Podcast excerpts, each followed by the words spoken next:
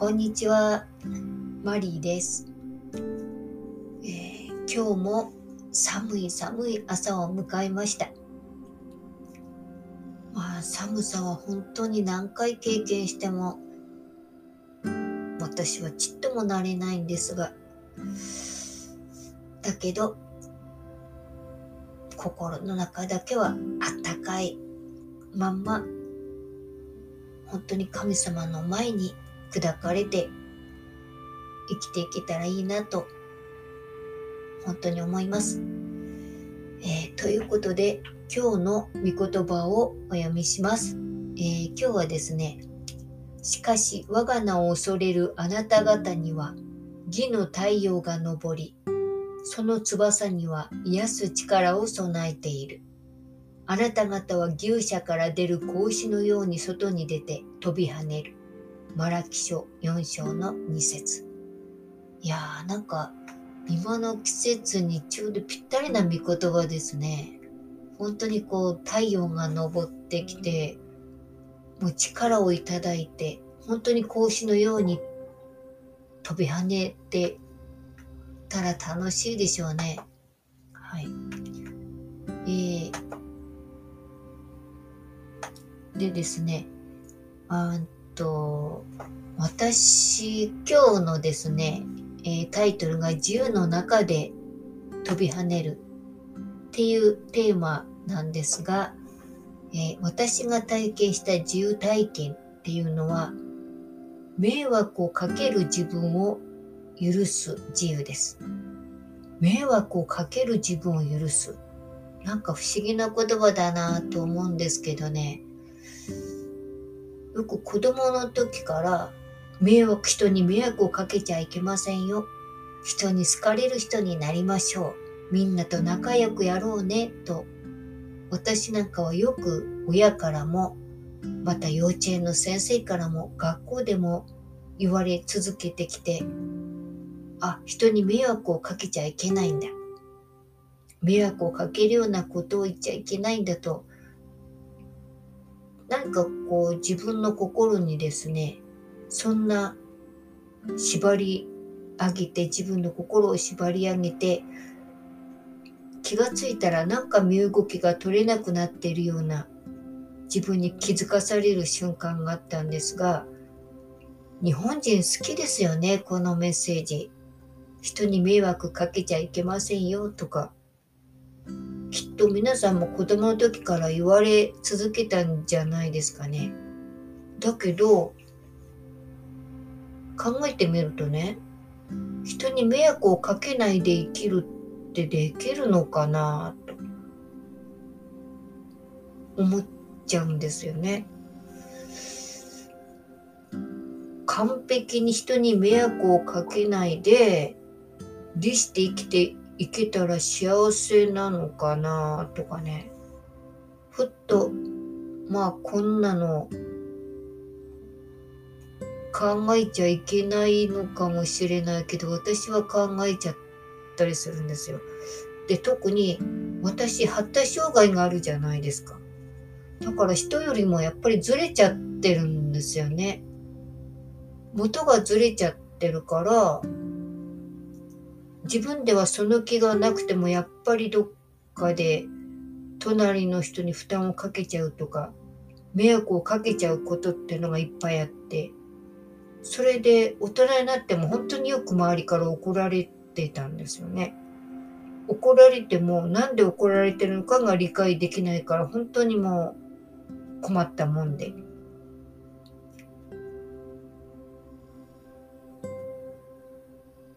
だけどある時ふっとこうある人の エスエヌエス なんですけど、あのこういう言葉を投げかけてくれた人がいるんですよ。迷惑をかけてもいいんだ、で失敗してもいいんだよと、それが人間だからと。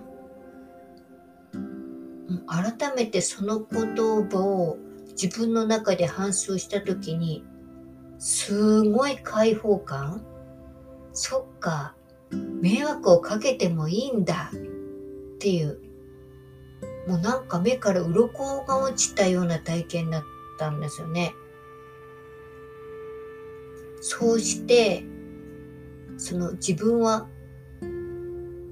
人に迷惑をかけてもいいんだっていうことが分かったら、なんかそしたら私このままでもいいかなと、私って案外悪くないよねと思えるようになりまして、で自分をちょっとだけ許してあげようかなって気持ちになったんですね。で自分を許せるようになったら他の人の失敗とか欠点もそんなに気にならなくなったんです。だってお互いに迷惑をかけ合うんだから、それをお互いにつつき合ったってしょうがないですしね。で実際聖書の中ではそのままで私のもとへ来なさいっていうイエス様の言葉もありますしね。本当にそのなんていうか、こういうふうに言っていただける神様の言葉をかけていただけるっていうことの安心感、そして主の羽の下でゆっくり休まる時の居心地の良さは、これは本当に体験してみないとわからない、本当に史上のこの上ない喜びですよね。まあどういうふうに表現したらいいのかわからないんですが、本当に私はこのそのままで私のもとへ来なさいと言っていただけるその御言葉を発してくださる主の羽の下でゆっくりと休まるっていうこのなんていうか幸せはね、本当に生きづらいすべての生きづらいなぁと感じているすべての人に教えてあげたいと思ったんですよね。だけどなかなかどういうふうに伝えていったらいいのかもわからないし、だいたいキリスト教イコール悪だっていうふうに決めつけてかかる人もいないわけではないですし、宗教イコールイコール悪とかね、勧誘とかね、そっちの悪い方ばっかりを主張されて、なかなか話を聞いてもらえないっていうことも皆さん経験あると思うんですけど、まあだったらせめて普段の行いの中で神様を表せたらいいなと思いますよね。そして私と関わるすべての人が私の中に神様を見つけることができたらいいなと。本当に私は今とても伝えたいです。神様と出会ってほしいと、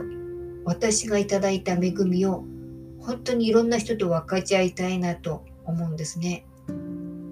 だから本当に私の祈りは、どうか私を豊かにお持ちくださいです。でね、